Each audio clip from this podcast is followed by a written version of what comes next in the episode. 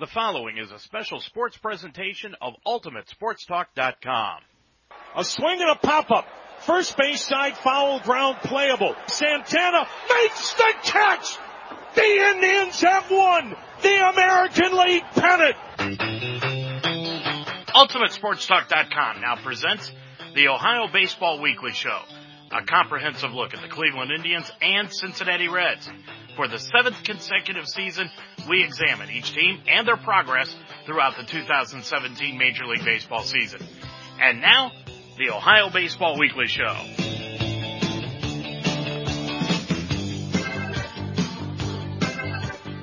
What a week for the Cleveland Indians, and boy, it was just completely the opposite for the Cincinnati Reds this past week. Good afternoon, or I should say good evening, everyone. I'm Dave Mitchell. Glad to have you along on tonight's Ohio Baseball Weekly Show. Of course, we get together and talk every Monday night about the Cleveland Indians and the Cincinnati Reds here on UltimateSportsTalk.com. And of course, to do that, we've got to bring in our resident Reds expert, Mark Donahue. Mark, lately, what's been more exciting? The Eclipse or the Reds? Well, given how the eclipse, at least here in the Dayton area, was kind of, in my opinion, kind of a bust, I, I, I'd say even the Reds were more exciting than the overhyped uh, eclipse. I, I, I don't know where you guys are listening from, but here in Dayton, uh, had I not known there was supposed to be an eclipse, I wouldn't have noticed. So at least the Reds won a few games this week, so I'd have to give the edge to the Reds, which is not is not normal. You know, I was downtown Cincinnati this afternoon when the eclipse hit and I had one lady ask me this morning, you know, I told her I was around for the last eclipse in 1979. She goes, well, what did it look like? And I said, like a thunderstorm was coming in. You know, I mean, nothing, nothing great. That's pretty much what it looked like today, didn't it? Yeah, it was, I thought it was much ado about nothing, but maybe people in different parts of the country saw something differently. We we only had an 88% coverage here in the Dayton area, so but that 12% certainly threw out a lot of sunlight, so it didn't it didn't appear very dark here. And by the way, Mark, I got a chance to go by where Old Crosley Field was downtown. I never knew where it was located, and I was oh, driving oh, really? around. Yeah, I was I was driving around Fourth and Sixth Street looking for a sporting goods store that I had to go to and I got to one corner and it said site of Old Crosley Field right on one of the electric poles. That was the only thing I knew, and I, and I looked at it, and you could you wouldn't even believe that there was a ball field there. Oh, I know it's completely built up down there now. It's uh, yeah, I remember spending many happy afternoon when I was growing up, uh, going down to Crosley Field, hitchhiking down from from I lived in Kettering, Ohio, and I would get on I-75 and I would hitchhike. And uh, on a good day, I'd be able to take five dollars with me, and that's for mowing some lawns. And I would be able to go into the ball game, sit in the sun deck. I, I remember this vividly. I could afford two hot dogs, a coke, and a soft pretzel and for five dollars. That was all I, could get. For, you know, hot dogs were a buck a piece, and a coke was probably fifty cents, and I came home with change in my pocket uh, and hitchhiked back. I did that. I probably did that ten or twelve times in my life. And I remember the first time I did it. I think I was I think it was nine or ten years old, and I I, was, I wanted to go to the ball game, and my parents wouldn't take me, so I decided, okay, I'll just hitchhike. I mean, I what an idiot! but but Your parents but I remember the big deal was five dollars. Children's services now. I know. That's right. That's right. you you literally hitchhiked. Oh yeah, absolutely hitchhiked, and I hitchhiked back, and it was you know something I did I did frequently. I mean I I I think the last time I did it, I must have been fourteen or something, and another time I did it, um, I had a moped. I got a moped when I was I, I think fourteen, and I drove my moped from from Kettering, or actually I lived in North Dayton then, and I took all back roads. It took me about two hours to go down to Cincinnati, and then when I got down there, uh, I h- had some kid, who, or no, some gentleman who was selling peanuts. Uh, I gave him fifty cents or something to watch my moped while I went into the ball game, and then drove Oh. it back. I mean, The was all day, entrepreneur all you day. were. I know, geez. That, please tell me that's not how you met your wife. She No, no, I picked you met up her. while you were hitchhiking. I met her at a dance actually, but uh, no, After you got done hitchhiking. that's right. Yeah. Well, all right. So you hitchhiked your way into Reds Reds fandom. You know, I I had the opportunity of becoming an Indians fan after I was a Reds fan, but I didn't hitchhike from Northeast Ohio or Northwest Ohio, I should say, all the way down to Cincinnati or all the way over to, to Cleveland. That that didn't happen with me. But still became still became a baseball fan. So, all right, tell us a little bit about what happened with the Reds this past week, Mark, and then I can get into gloating about what the Indians did on their last road trip. Dave, I'm sorry. Could you repeat that? You're breaking up a little bit. I said, tell us a little bit about what happened with the Reds this week, and then I can get into gloating about what the Indians did this past week. Well, I know the Indians were what eight and two or some crazy thing like that over the last ten games. On so the they road. had the, had really good week. Uh, the Reds didn't have a great week. For the Reds, it wasn't a bad week. They split they split with the Cubs two and two. It actually should have won uh, another game there, and they won uh, two out of three over the weekend um, against Atlanta. So for the Reds, that's a red letter week. Uh, I know it, bores Indian fans to consider playing, you know, 500 or a little uh, above 500, but uh, you know we have to take our victories where we can when we're Reds fans.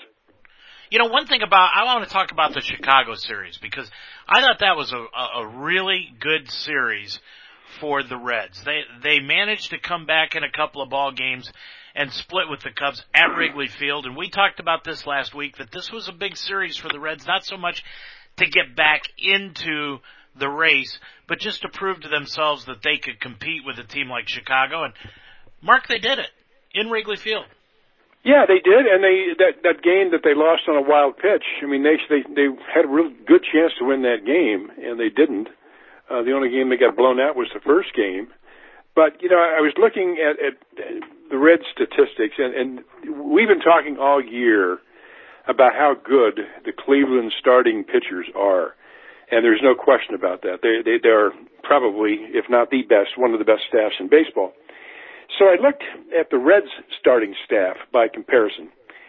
And we've been talking all year, I mean, how many pitchers currently on the Reds 12 man pitching staff could actually make it either starting or, or as a bullpen, uh, a relief pitcher, could actually make the Indian staff, and I think you and I agree, only Iglesias would be an addition to the Indian staff. I don't know who you'd cut, but he, he's pretty good.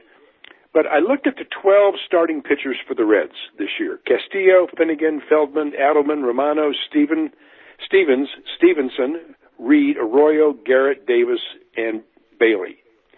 Collectively, now that's, these are all the guys who have started a game for the Reds. Nobody has a winning record. Not one. They are collectively 32 and 54. They're 22 games under 500 as a starting staff. Their ERA is 648 as a starting rotation. That is that is in rarefied air as the worst pitching staff of all time, not just for the Reds, but in Major League Baseball history. So you're not going to win many games, but you brought something up last week that I thought was uh, interesting in that you said, well, the Reds are only at the time, I think, 12 or 13 games out of first place. And I started thinking, you know what? If the Reds front office had gone out and gotten pitchers that were just 500 pitchers, not winners, just 500 pitchers, the Reds would have, a, they would be in contention. Mm-hmm. I'm not talking about signing a major free agent.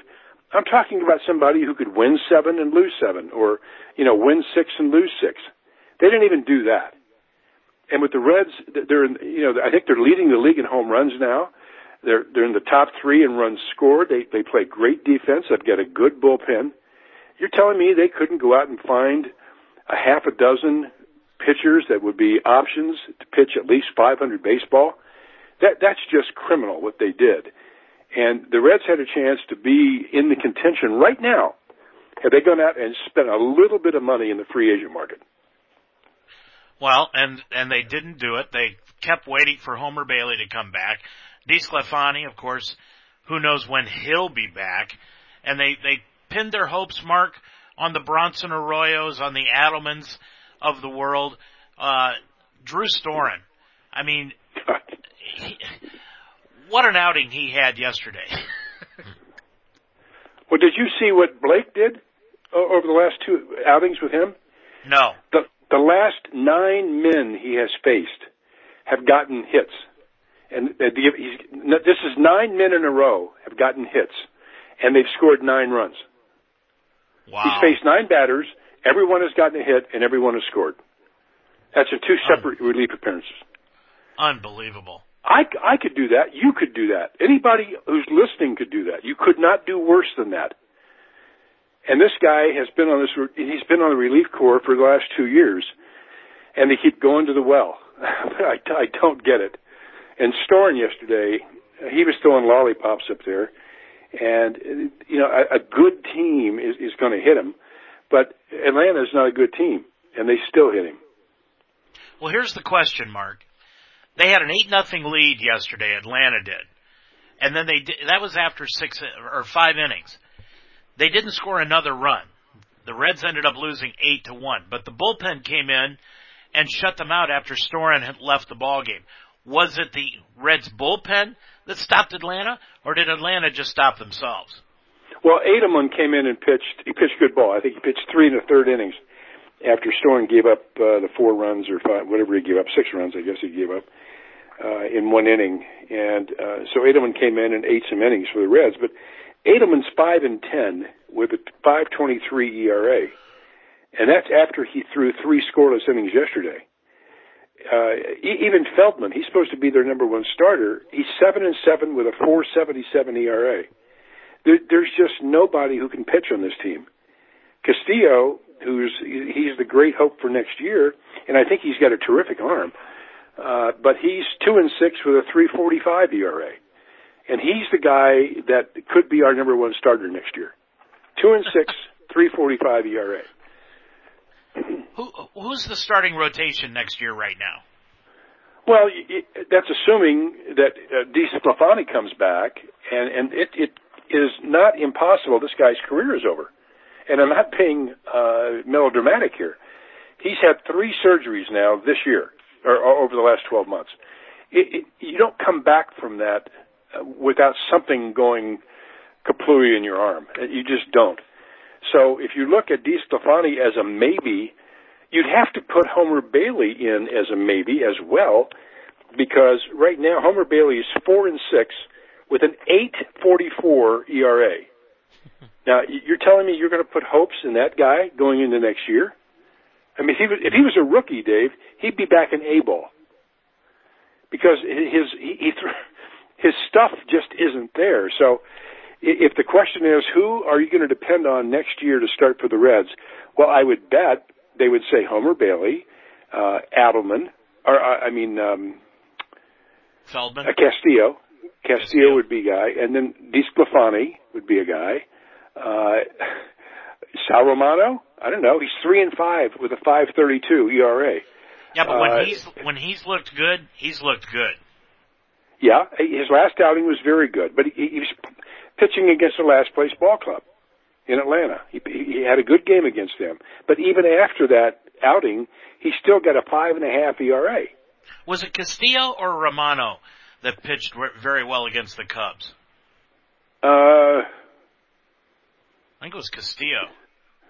Uh, I don't think he, uh, let me see. No, I don't think either one of them pitched against the Cubs. Well, I mean, no, I'm talking about this year. They're they're one oh, yeah. of them pitched yeah, very well against well. the Cubs. Yeah, yeah, that was Castillo. And again, he, he, this kid just came up from from Double A, so you have to give him some slack. Uh, but he's he's not lights out. He's been effective relative to the rest of the staff. I think he's been very very good. But you have to look next year. You back to your original question. You've got Castillo, Finnegan, Romano, uh, Robert Stephenson, and and Homer Bailey, and and then DeSclafani. I mean, those are six guys that I would say are at the top of the list. Each one of them has a losing record and an ERA, with the ex- exception of Castillo, near six or above. So if you're holding out hope for next year in 2018, you we're going to compete, you're not going to compete with that pitching staff. It's not going to happen. And the injuries have, have just decimated this team. But what's scary, Dave, is you have Amir Garrett, who's getting hammered in AAA. Uh, you have Cody Reed, who's getting hammered in AAA. And they're left-handed. These, they're left-handed, and they were in the rotation at the beginning of the year for this right. team.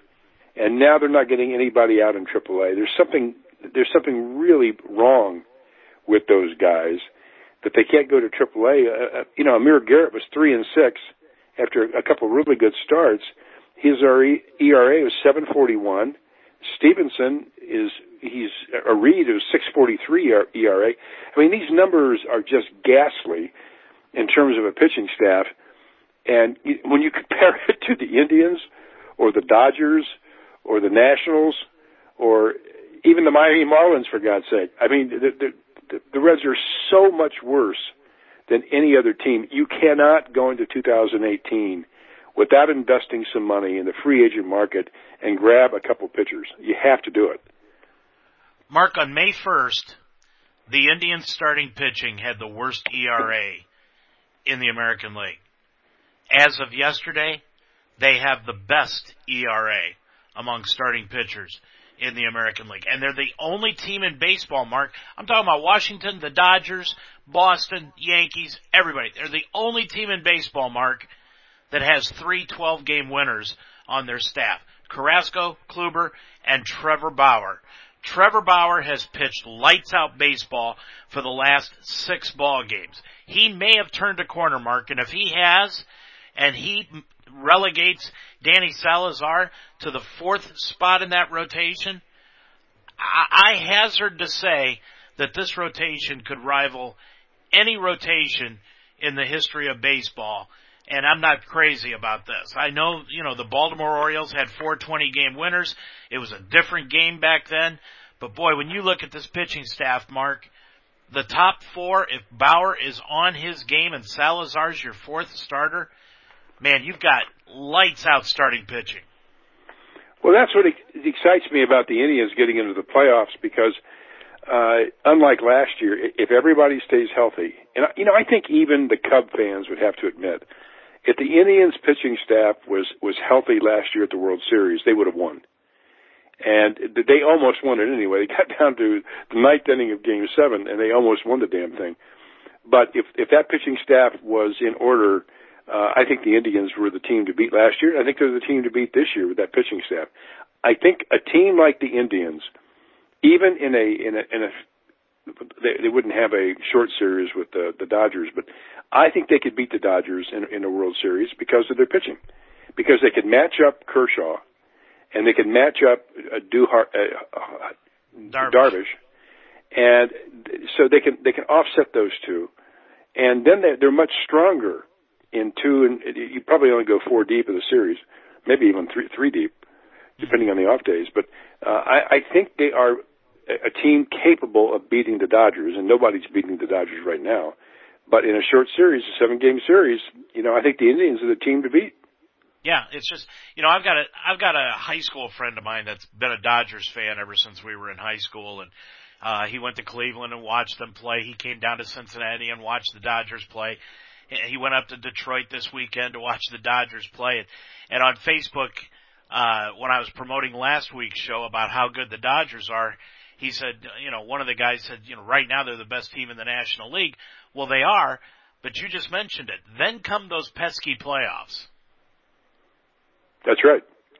Yeah, and, and the, again, you, you look around the American League uh, at other teams. I mean, the, the Indians have a five-game lead now, and they're going to. I think they're going to coach. We've said this all along. I think they're going to win the division by ten games.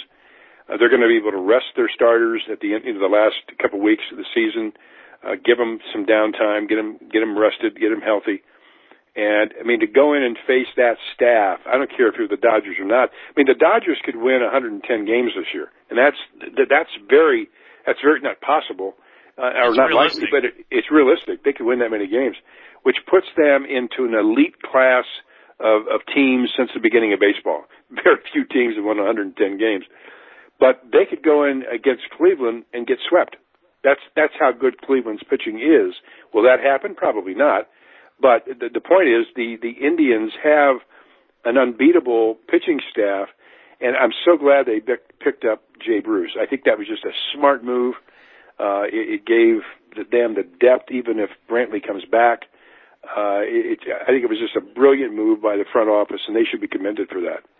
Mark, Jay Bruce, since he's joined the Indians, is hitting over 450. He's driven in over 10 runs. This is just as as a member of the Indians over the last 11 ball games, Mark. This guy, why didn't anybody else want him in baseball? Why didn't anybody go after him with vengeance? I mean, for crying out loud, Mark, this guy had 29 home runs and 75 RBIs as a member of the New York Mets, and the Mets don't score runs.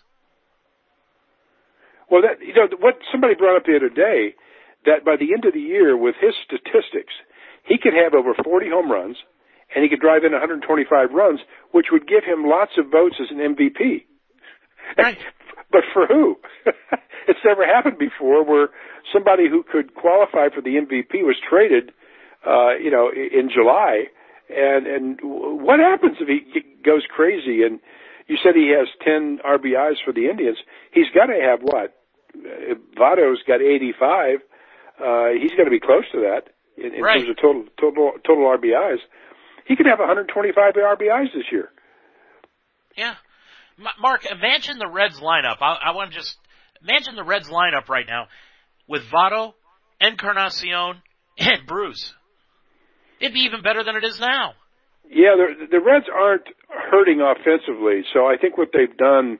Uh, the, the big article today in the paper was, "What are the Reds going to do with Suarez?" Because Nick Senzel is just crushing it in Double A. He's just yeah. uh, he's just killing the ball. He hit over 500 for the month or something and he's he's going to be up next year. The question is, what do you do with him? And so they had yesterday. They had Suarez playing shortstop at the end of the game, and I think that may be something. I mean, talk about a lineup. If Senzel produces as everybody says he can, uh, that now you're getting into a, a crazy lineup, and that's assuming that they trade Zach Cozart, and they could put Cozart or, or put uh, Suarez or Cozart. Cozart has played second base. Uh, can you imagine that lineup? Then what do you do with Scooter Gennett? I mean, Scooter yeah. Gennett, he, he hit, he's hit 21 home runs this year. He's got 75 RBIs playing part time. He can hit, have 100 RBIs this year. And what, what do you do with him? For a team in last place, 14 yes. games out. That's right. It, it's just, I mean, they're scoring runs hand over fist, clearly enough to win a division and their defense was number one. They made three errors in a game uh, this this week, which is very rare for them. But I think even with that, they're probably in the top three in defense, and their bullpen is very good. I mean, Iglesias, I think, is 24 out of 25 in save attempts. He's got something like a 1.8 ERA. So you, they've got every piece of the pie except that starting pitching, and that's what's so frustrating. They they, they could have made a run this year if they just invested some money into starting pitching. You know, back to the Indians, I heard somebody say last week that the happiest guy in Cleveland that for picking up Jay Bruce is Encarnacion. He loves having Bruce behind him in the lineup, and I don't blame him. Oh, sure. And, and you know, Bruce, as a, I'm a big fan of Jay Bruce's. I think he's a, he's a great guy, good player but he would drive me mad sometimes because he would go in these streaks where he'd hit 550 for three weeks. Then he'd go 0 for 28 and strike out 17 times. I mean, and look so horrible at the plate that you couldn't do anything but shake your head, you know. And but he seems to have calmed that down the last two years. He's, you know, he started off with the Reds last year, and he he was having a great year when the Reds traded him. And you know the Reds didn't get squat for him, and it's it's really ridiculous that they got nothing for Jay Bruce. Uh, the kid is, who they got is still down in the minor leagues, and now he's out for the year with surgery. So the Reds didn't get anything for Jay Bruce, and they did not get anything for um, Chapman either. But Jay Bruce, he's got one more year left on his contract. He's not making that much money, Mark. He's making sixteen a year. Well, that that's imagine what you just said. Okay, digest that for a minute. he's making a lot of money, uh, but I think because he's in the American League now, and he could play another 10 years at the DH. He's the kind of guy, uh, he could put at first base. He's played first base now. Uh, the Reds couldn't move him there because of Votto. But, you know, the, he, he could have another 10 years in this league and, and throw up some crazy numbers. He's hit 30 home runs, I think, in what, five years? Six years? Uh, that, that's, he, he's building up some big numbers. You know, the interesting thing about him too, Mark, is in the off season, no matter what happens with the Indians as far as how they finish up this year, in the off season, they have got a decision to make with Carlos Santana. He's their only free agent, Mark. He makes $12 million a year. I mean, basically what the Indians have done is, if they let Santana go, they have signed Jay Bruce for $4 million. That's basically what they've done. And if they extend Jay Bruce, for another, let's say three years and add four or five million dollars a year, they're still in the positive side as far as I'm concerned over what Santana has done for this ball club. I think the Indians, with this move, really set themselves up in the offseason and took advantage of a situation where Santana, who turned down a contract a year ago to try to play out his free agent year and have a big year and maybe score some big bucks, I think maybe he bit off a little bit more than he can chew. If you were the GM and you had to make a decision, who would you take, Santana or Bruce? Jay Bruce. Yeah, I would too. Easily. Yeah. Yeah, I, I, I, you said it right um, immediately, Mark. Jay Bruce, first of all, is a left-handed batter. Now the Indians are loaded with switch hitters. Okay, and Brantley's a left-handed batter. But I like having Brantley, Encarnacion, and Bruce. Three, four, five. And then you put Ramirez at six, right behind Jay Bruce. You can't pitch around any of those guys, Mark. You can't pitch around them. And then you got Lindor at number two. You can't pitch around him because you got Brantley. You can't pitch around Brantley because you got Encarnacion. Then Bruce. Then Ramirez. I mean, you've got a great lineup there that if they hit their potential, can score a lot of runs. And if you take Santana out of that lineup, he's just a dumb hitter, Mark. Yeah, he hits a lot of home runs. But, you know, I've said for the last three or four years, he hits a lot of home runs at garbage time. And I want somebody that's going to hit when the game is on the line. And Jay Bruce has done that. Yeah, it was funny. Back in 2010, I was down there at uh, Great American Ballpark, sitting behind home plate with a friend of mine, uh, Vic. Uh, that um, when Jay Bruce hit the home run against Houston to win the division. And uh, that that was really a neat moment for him because again he was one of my favorite players. He, he's he's a good guy. I mean I think Cleveland fans are going to learn that Jay Bruce is just a good guy. He's a good family man. Uh, he's low key. He keeps his mouth shut. He plays hard. He plays good defense. Uh, there's not a lot not to like about Jay Bruce, and I, I think if he has the opportunity to get some rest and DH some of the time, which he would in the American League. I mean, this guy next year, in this year, you know, he's going to hit close to 40 home runs this year. And he's going to probably drive in 110 to 120 runs. I mean, that's a guy that would fit right in with Cleveland. And I, I hope they would sign him. Uh, hate to see him start just jumping around from team to team, but uh, I think he might give quote unquote a hometown discount to a team that could compete for a world championship over the next two or three years. Okay, Jay Bruce is 30. Listen to some of these stats, Mark. He's 30 years old. He came up at the age of 21 with the Reds. He had 21 home runs that year, then 22, 25, 32, 34, 30 with 109 RBIs that year. Then he dropped down to 18, 26, 33 in 2016. Okay? That was his total. He had 25 with Cincinnati. He had 8 with the Mets. And he had 32, he's got 32 total this year. He had 29 with the Mets. He's hit three with the Indians and he's drove home 12 runs for the Indians. He's got Mark, he's got 273 home runs in his career. That's 27 homers a year over 10 years. Yeah, and he's only 30, as you said. He could play, he, Jay takes care of himself. He could play well into his 40s, like 41, 42 easily. So just say he only plays 10 years. Well, you double those numbers, and you're talking Hall of Fame numbers. You're yeah. talking over, over 500 home runs. that, that that immediately gets you Hall of Fame attention. And if his batting average was just a few points higher, you know, he would certainly be in that mix of, of, of conversation. His batting average has always been down, and up until the last couple of years, he used to strike out a lot. But that has improved. I don't know if he's taking a different approach or what, or, he's just learning. You know, eh, with age and experience, he's getting better. But this guy, you know, I could see a lot of teams being interested in Jay Bruce, and I hope Cleveland has the foresight if they let Santana go to pick Jay Bruce up and ink him to a long-term contract. You know, his 162 game average mark over his career, 250 batting average, 32 home runs, 96 RBIs. Yeah, that's big time numbers. Yeah, uh, it really is. is. And the Indians got him for a double A right-handed pitcher that was pitching out of the bullpen that they didn't care about.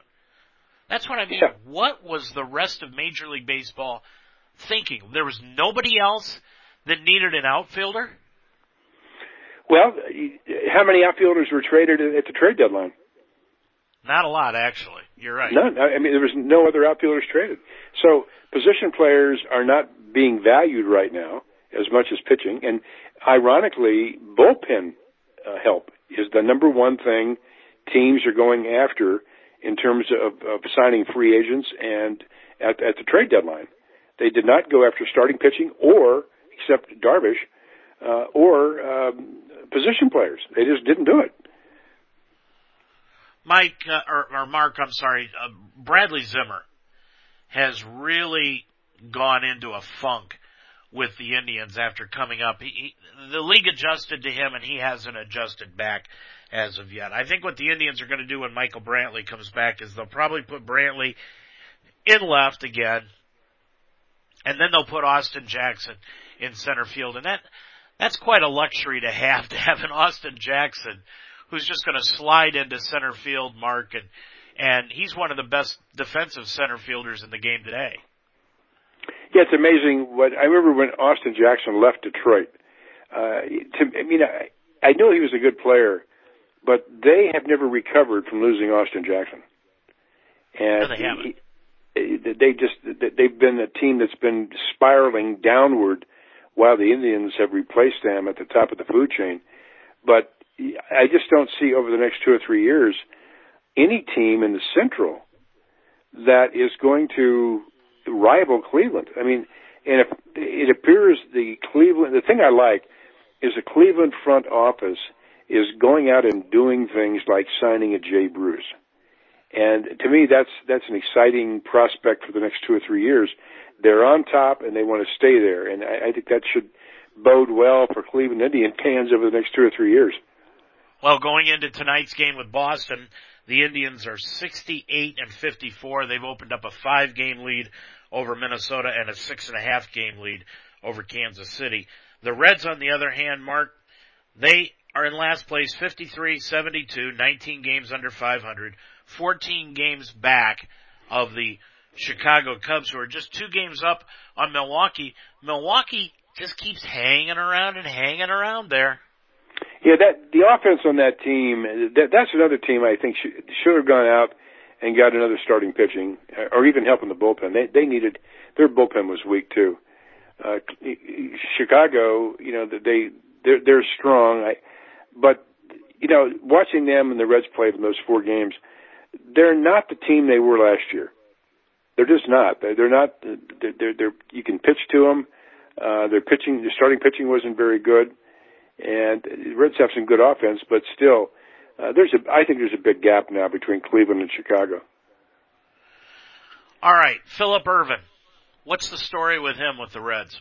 Well, I think people have a tendency to get too hyped over four or five games the guy played. Uh, he had a couple home runs in Chicago. He plays decent defense, but you know you have to look at his what's on the back of his baseball card in the minor leagues. I think he's what a 245, 248 uh, lifetime hitter in the minor leagues. I mean, I, I want to think the best, and I, I want to be encouraging and all that stuff. But he, he, I think he's got a lot to prove. Uh, he, he's a nice little player, nice little addition. Uh, but the Reds, you know, their bench this year has been has been very effective. So I don't know where they put him. They the Reds have a lot of outfielders, and I hope they can take some of those assets and turn them into starting pitching for next year. Why did they bring Ervin up? Uh, th- there was actually one of the pitchers got hurt. I think it was um, not Adleman. Uh, Feldman got hurt, and they put him down. Um, and, and then Mesoraco got hurt. That was the other one. They put him on the DL. He's probably done for the year. And you know, it's another tragedy in terms of injuries for a guy. This guy just can't keep it himself healthy. But they needed a right-hand bat to replace uh, and they brought up um, Ervin. Okay, here goes my weekly diatribe on Mesoraco. Just how long can they keep doing this? Well, they can't. Uh, there's nothing, and what, what's disappointing, I think, is even when he played this year, uh, he has lost a lot. And in, in fairness to him, you can't sit out two years when you're a young ball player like that and come back into the big leagues and contribute. He, he's hit six home runs this year. I think he's driven in something like 15, 20 runs, uh, hitting 208, 210, uh, and, and not playing good defense.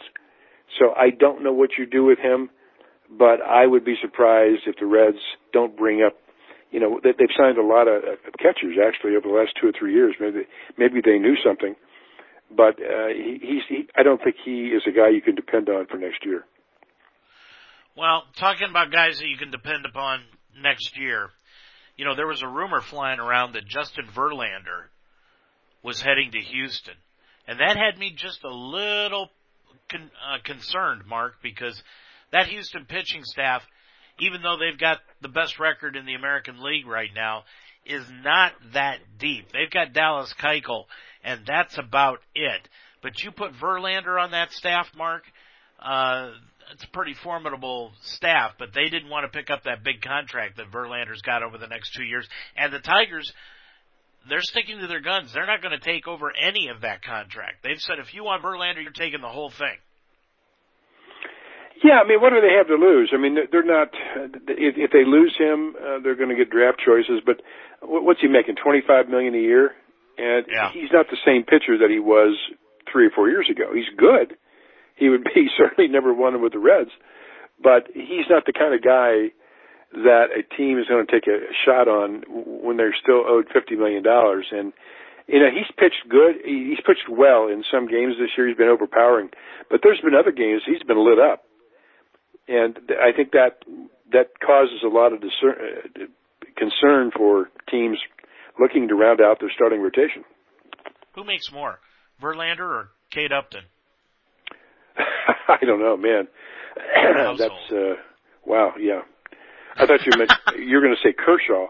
Uh, Kershaw actually makes more, but you know it's interesting. Kershaw is giving up a, a, a lot, lot of home runs this year, and you wonder if something's going on with the ball uh, because this this is harkening back to the pre-steroid days, uh, pre-steroid discovery days. The number of home runs being hit this year and it has to be something different. I mean, the guys aren't juicing up anymore, so maybe Major League Baseball said, ah, "I want you to tighten those balls up a little bit," because everybody likes the home run. You know, chicks dig the long ball. Uh, that old story, uh, and that may be something to that. I heard that on on ESPN the other night. Well, Giancarlo so, Stanton, look at him, 45 home runs. Yeah, but Gian, he could hit a beach ball over the fence. I mean, this guy is stupid strong and man, he must be tested every day because he looks like something out of some futuristic uh, road rage thing. I mean, he, he is one big man. I'll tell you that. Remember, t- remember two years ago we thought the Reds were going to get him. Yes, that's right. And uh, who was it? Bailey? There's somebody. I think Bailey that, was the guy. Yeah. Yeah, I think it was Bailey. Oh God, I wish I made that trade. uh, yeah, or, or was it? Ch- no, it was Chapman. It was Chapman because they wanted Chapman That's right. in, in, in Miami. That's what it was. That's right. Yeah, and and the Reds wouldn't give him up. I think it was three years ago, not not two years ago. I think it was three years ago that they almost got him, and and you Yeah. and I got excited over the prospect because uh at that point in time the Reds needed offense. They didn't have any. Imagine what he would do at Great American Ballpark. Oh, it's scary to think. Wow. yeah, yeah. I mean, just just look at what what he could do. You know, Mark. Okay, the big story this week was the protest by the major league umpires. First of all, I haven't really paid that much attention to it because Angel Hernandez was a part of it, and who knew why? He probably didn't even know why he was putting that wristband on his left wrist. That's you know, but nonetheless, what was this all about? Well, one, I think it was Ian Kinsler, uh, made some comments about him being basically an idiot and shouldn't be in the major leagues. And he's right. He's right. you know, was Kinsler wrong in that statement? and the umpires were mad because Major League Baseball didn't come out in a stirring defense of of, um, of the umpire, Angel Hernandez. Well, everybody knows Angel Hernandez is the worst umpire in baseball. Why don't players have the right to say you're a crummy umpire? Why don't they have the right to say that? Yeah. You know what I thought was funny? The amount that Kinsler was fined for saying it. Ten thousand dollars. That's that's a pittance. Yeah, yeah, that's that's his meal money. Uh, Yeah. That's that's nothing. And I think that maybe they were sending a message to him. And you know, these umpires, th- this series, I think it was the Cubs series. Uh, I heard the the Cub announcers. I was listening to, to WG or watching WGN, and the Reds announcers, and they both said it. They said that it was the worst home plate called game, a series of games they had seen all year. That pitchers were missing calls. They were calling balls that were strikes and strikes that were balls, and missing badly. I mean, some of these pitches. In, one case, they had fox track. This ball was right down the middle. You could not have walked it up there and put it in the catcher's glove, and he called, called it a ball. And then another ball, and I forget who the umpire was, but there, there was another four or five calls where pitches were way outside, not just a little bit, you know, on the black or outside the black. They were they were two or three balls outside uh, the, the corner, and they they called them strikes. It, it was just outrageous. And these guys have the have the audacity to question a ball player, questioning that. I mean, it, it makes no sense to me. Well, and and I agree with you because we talked about the instant replay and the, and the uh, jobbing that the Reds got last week on the instant replay on two consecutive nights, uh, basically almost the same play. The Indians had the same thing happen to them just once over the past week where it was obvious that the situation was they had a runner coming home from third.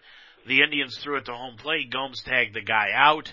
And it was obvious that this guy was out and the umpires still considered him, well, I should say New York still considered him safe.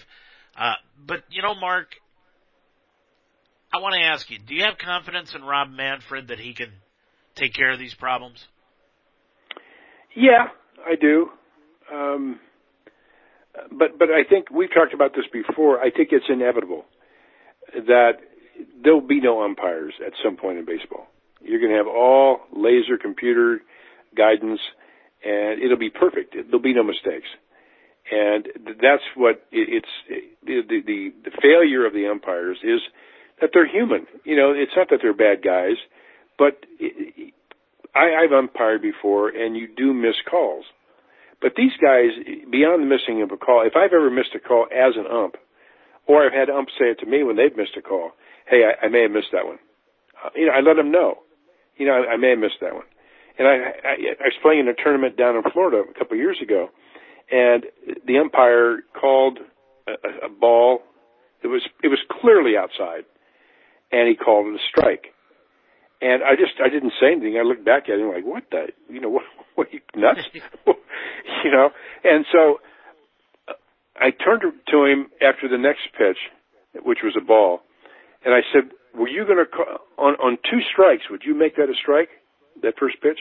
He goes, "Probably not." So, you know, I, I don't mind if an umpire tells me what they're thinking or maybe they missed the call and I'm okay with that. It's when they miss the call and they won't admit it. Because if they make a mistake, okay, well, you, you blew it, so that's, that's fine. You know, you're not a bad human being. But at least I know maybe on the next time that pitch comes, he won't call it a strike. Right. And that's, well, you know, it, I, I've heard stories, Mark, where umpires, especially in cold weather, in April, they have they have told the managers when they bring the lineup cards out to home plate before the ball game, "Hey, it's cold out here. Anything close, I'm calling a strike. So have your guys swinging away."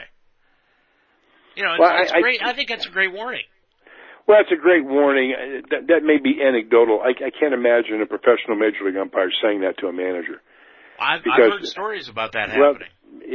Maybe I, I don't know. I, I just find that hard to believe that they would basically say we're going to call strikes, balls strikes. You know, we're we're we're, we're going to purposely miss calls. Uh, that because I tell you what, while that may have occurred, I'm not saying it didn't occur. Major league pitchers would never throw a strike. they would throw everything two inches outside or two inches inside because they know the umpire's going to call it a strike. Those guys are so good. Somebody like Tom Glavine or Greg Maddux. Oh God! If you, if you said that to one of those guys, you'd never see a ball over the plate. You, you hardly ever saw it over the plate anyway. Right. You know, I I go back to the '95 World Series where Tom Glavine never threw the ball over the plate at all in the World Series. Every, everything was two inches outside or two inches inside. And I still, I still remember this day, Tim McClelland standing back there calling strikes. Yeah, it's, uh, it happens and, and some umpires have, have really hurt the rest of the umpiring crew because they are so inconsistent. And I don't mind if, if an umpire is calling a ball an inch outside on the outside corner, calling it a strike. I don't mind that he does that if he does it every time. Then I know what to expect at the plate. And typically, if they're giving, you know, if they're giving a wide strike on the outside corner, they're not giving a wide strike on the inside corner. They they typically don't do both. But the bigger problem is the up and down. It's the high low pitch that is awfully difficult to call. Uh, you have guys being you know, guys like Votto who crouch down. I mean, what do you what do you call? Uh, and uh, so the same pitch to uh, Billy Hamilton, exactly the same pitch. It could be a strike to him, where it's a ball to, to, to Joey Votto. It's the inconsistency on the on the high low pitch, I think, it, which is even more problematic because everybody seems every umpire seems to have their own strike zone. Well, you you bring that up, Mark, and then then you talk about how you know I've always said you want to speed up the game, call a strike a strike. You know the the armpits to the knees. That's what a strike is. Now you know Pete Rose, he had the crouch. There's been a lot of players that have had the crouch, and according to the rule book, it's where your normal batting stance is. Well, you knew where the normal batting stance was, so it's you know nobody was going to go up there and crouch like a catcher. Nobody did that. I mean, but then of course Bill Veeck brought in Eddie Gaedel, the midget, and had him go up to the plate. Were you around when that when that happened? Uh, I was. I think I was probably alive when it happened, but uh, I remember seeing pictures of it. For those who don't understand, Eddie Gaedel was a midget that um, the general manager of the White Sox brought in as a joke near the end of the year, and he walked in four on four pitches. And uh, who who was it? Who was the GM? Um, the White Sox Bill Veeck. Guy? Bill Veeck. Yeah. Veeck as in wreck. Uh, and he got, I don't know if he got suspended, but he was told that could never happen again and, and all that. But kind of made a mockery of the, of the game, but somebody said that they should have knocked Gaedel down. throw, throw a fastball oh. at his head. He'd never go back up there. no. It'd be like Peter Dinklage going up to the plate. Do you watch Game That's of Thrones? Right. That's right. Do you watch Game of Thrones? No, I do not. But one of our great fans, uh, Linda Jordan, down in Dayton, Ohio, Fairborn, Ohio, actually, she's a big fan of that, and uh, so she'll know what we're talking about when she, we reference the midget. A very smart woman. Maybe she'll send us an email as to who she think is actually going to end up being the king or the queen. Oh, she's got. I'm sure she has ideas about all that. Oh well. Anyway, I, and somehow I can imagine Linda getting involved in that. I, I can just just see that. But anyway, nonetheless, okay. So the Reds and the Indians, of course, they're they're playing for two different things towards the end of the year. Mark, we've only got six weeks, about six weeks left in the season, don't we? Yeah, these baseball seasons seems to go faster and faster, and uh, you know clearly what happens over the next six weeks to both teams. I mean, the Indians could have a breakdown. They could have injuries and not make the playoffs, or or get knocked out in the first round. It it could happen, but this is a year that if you're going to win a World Series, the Indians are going through all the right moves. They're they're doing everything they can to win it. Uh, the Reds, on the other hand, they have no idea who their starting rotation is going to be next year. Uh, they've got a good idea what their starting lineup is going to be because they're going to have everybody back except Zach Cozart. But you know what, happens over the next six weeks, from the Reds' perspective, I, I think can be overrated. And I, I say that because a lot of teams have a great September and they think, wow, we're going to be so good next year, and they don't make any changes. Uh, I hope the Reds don't fall into that trap. They've got to go out there and make a, a decision, a hard financial decision that they're going to sign at least two starting pitchers that they can depend on next year. If they don't, we're going to be talking about the same thing next year. Mark, I'm, I'm going to say this, and I want to get your opinion on it, but I am dead set that I think the Reds need to bring up Senzel in September and let him play? Well, if they, frankly, if they do, I don't know where they're going to play him because offensively, uh, the Reds don't need any help, and I just wonder if you're better off letting him go to, you know, get a rest, go to winter ball, keep lifting. Uh, but I saw him play three games uh, on TV, this guy's major league ready. I mean, he, he looks like a major league hitter playing against high school kids. He is a really, really good hitter, and I, you know, he reminds me.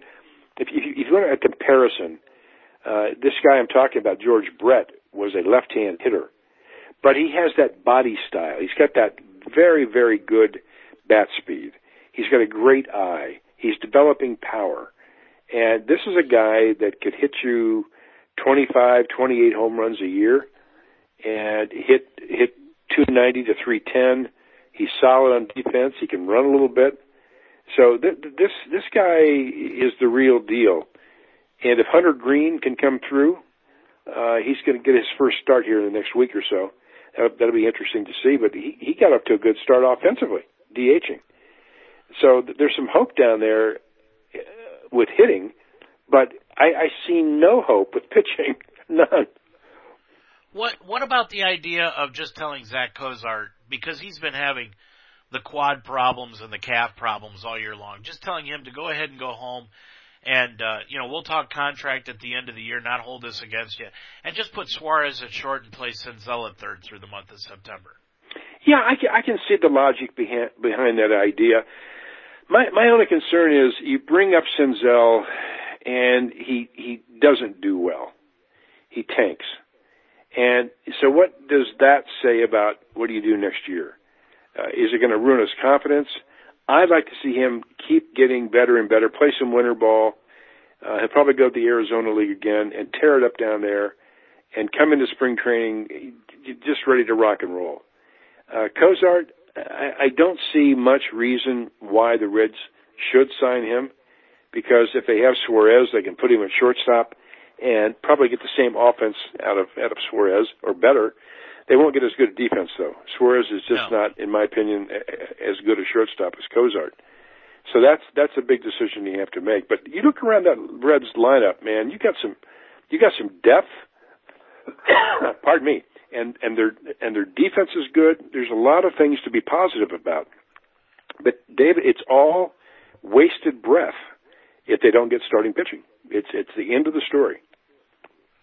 And as far as the Indians are concerned, they're going to spend the next six weeks not only trying to wrap up the division, but getting their pitching staff set up for the playoffs. I mean, this looks like, you know, another year where the Indians are going to make the playoffs and they've got to get their staff set. Of course, they want to go with Corey Kluber. Boy, did we have a scare on Friday night when Kluber went down trying to cover first base and it looked like maybe he did something very substantial to his ankle and it turned out he just twisted it a little bit and but he had a tough time getting down.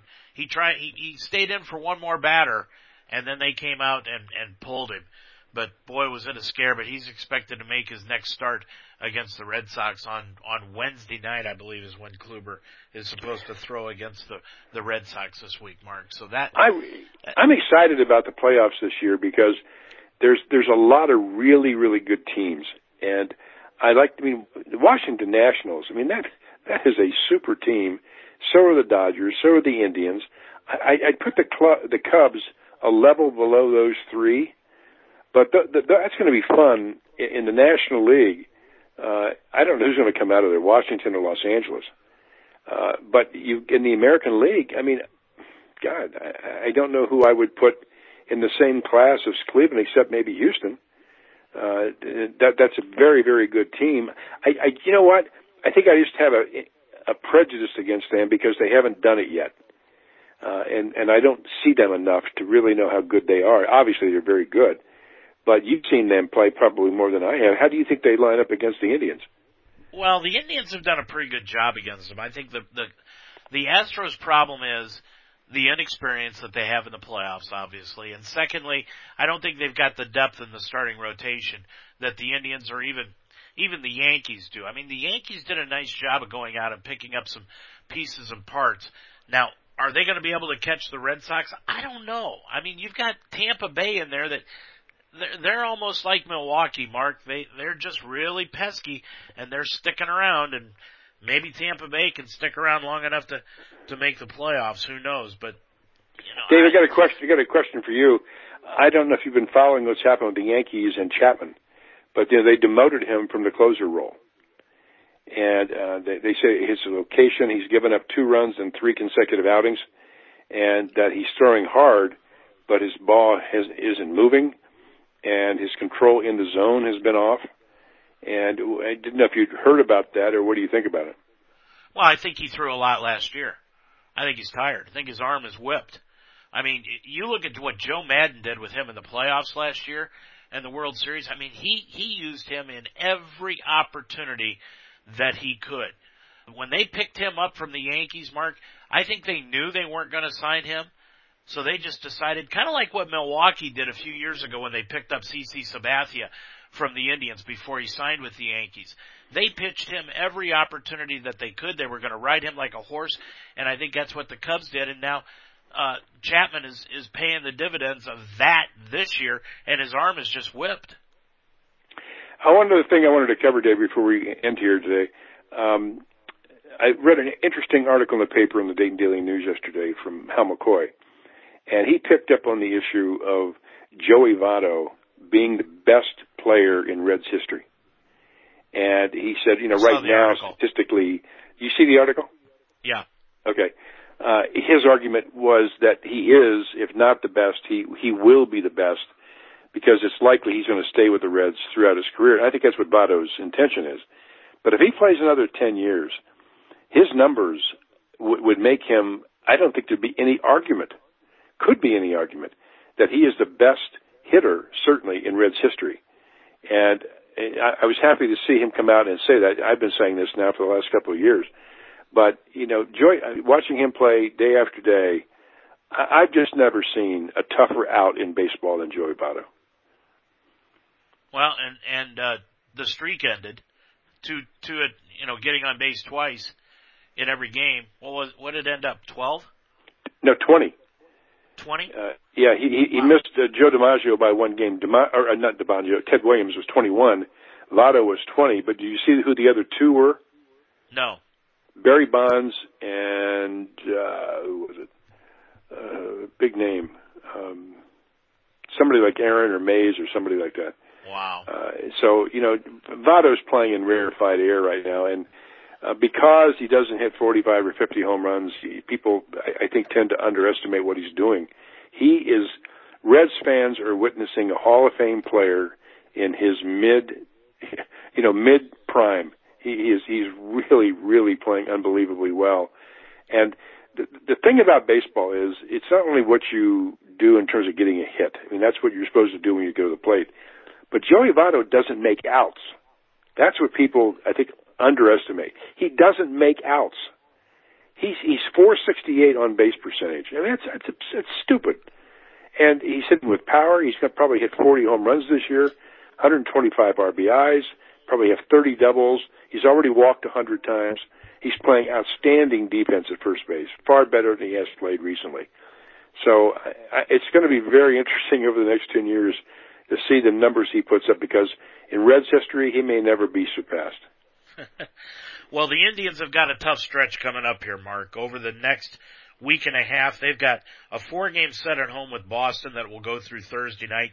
Then Kansas City comes to town this weekend and then they go to New York to take on the Yankees through the rest of the month of August, the 28th, 29th, and 30th. So it's going to be a tough stretch for the Indians over the last, the next week and a half. What do the Reds have coming up? Well, they got the Cubs coming in to visit for three games. I think they have Pittsburgh over the weekend, um, coming back. But the Cubs again give the Reds a good test. But the Reds have played pretty well uh, against the Central Division this year. They've owned the Pirates. They've held their own against uh, St. Louis. In fact, they have they have a winning record against St. Louis, unusual for the Reds. Uh, they played Chicago tough. They they they lost more than they won, but not you know it's not outrageous. So that that division, I think, is one of the weaker divisions this year in baseball. Uh, they they don't have uh, Chicago. I think everybody thought that they would win by 15 games, and Milwaukee has surprised them. Milwaukee's played very well against the Cubs. And we'll talk about it again next week. All right, David. Have a good week, Mark. Take care.